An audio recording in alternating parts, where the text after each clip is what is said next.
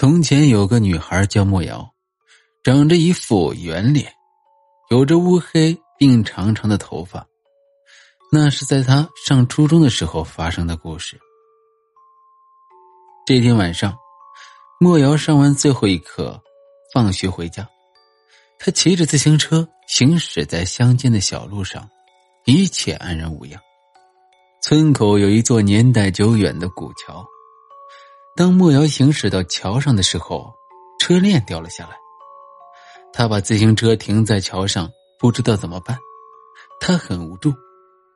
就在这时，不知道从哪里来了个大叔，走到莫瑶面前，什么都没有说，看了莫瑶一眼，然后就帮着莫瑶修理自行车。莫瑶心里很害怕，不知道怎么说或怎么做，他就这样麻木的。看着大叔修理自行车，时间不知道过了多久。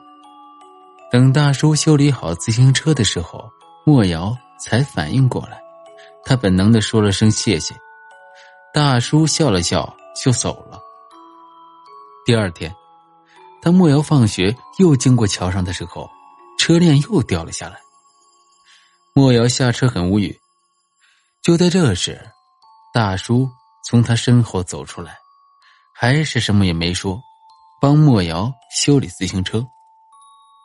第三天，还是这样，同样的事情重复，每天重复。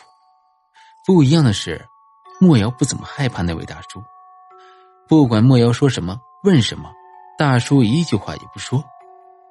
有一天，莫瑶听大人讲起，以前村口发大水。有个村里人去城里给女儿买自行车，在回来的路上被淹死了，就是在村口的桥上。那天下了很大的雨，在经过桥上，正好是车链掉了，最后被冲下来的大水给淹死了。好像那个人缺一根食指。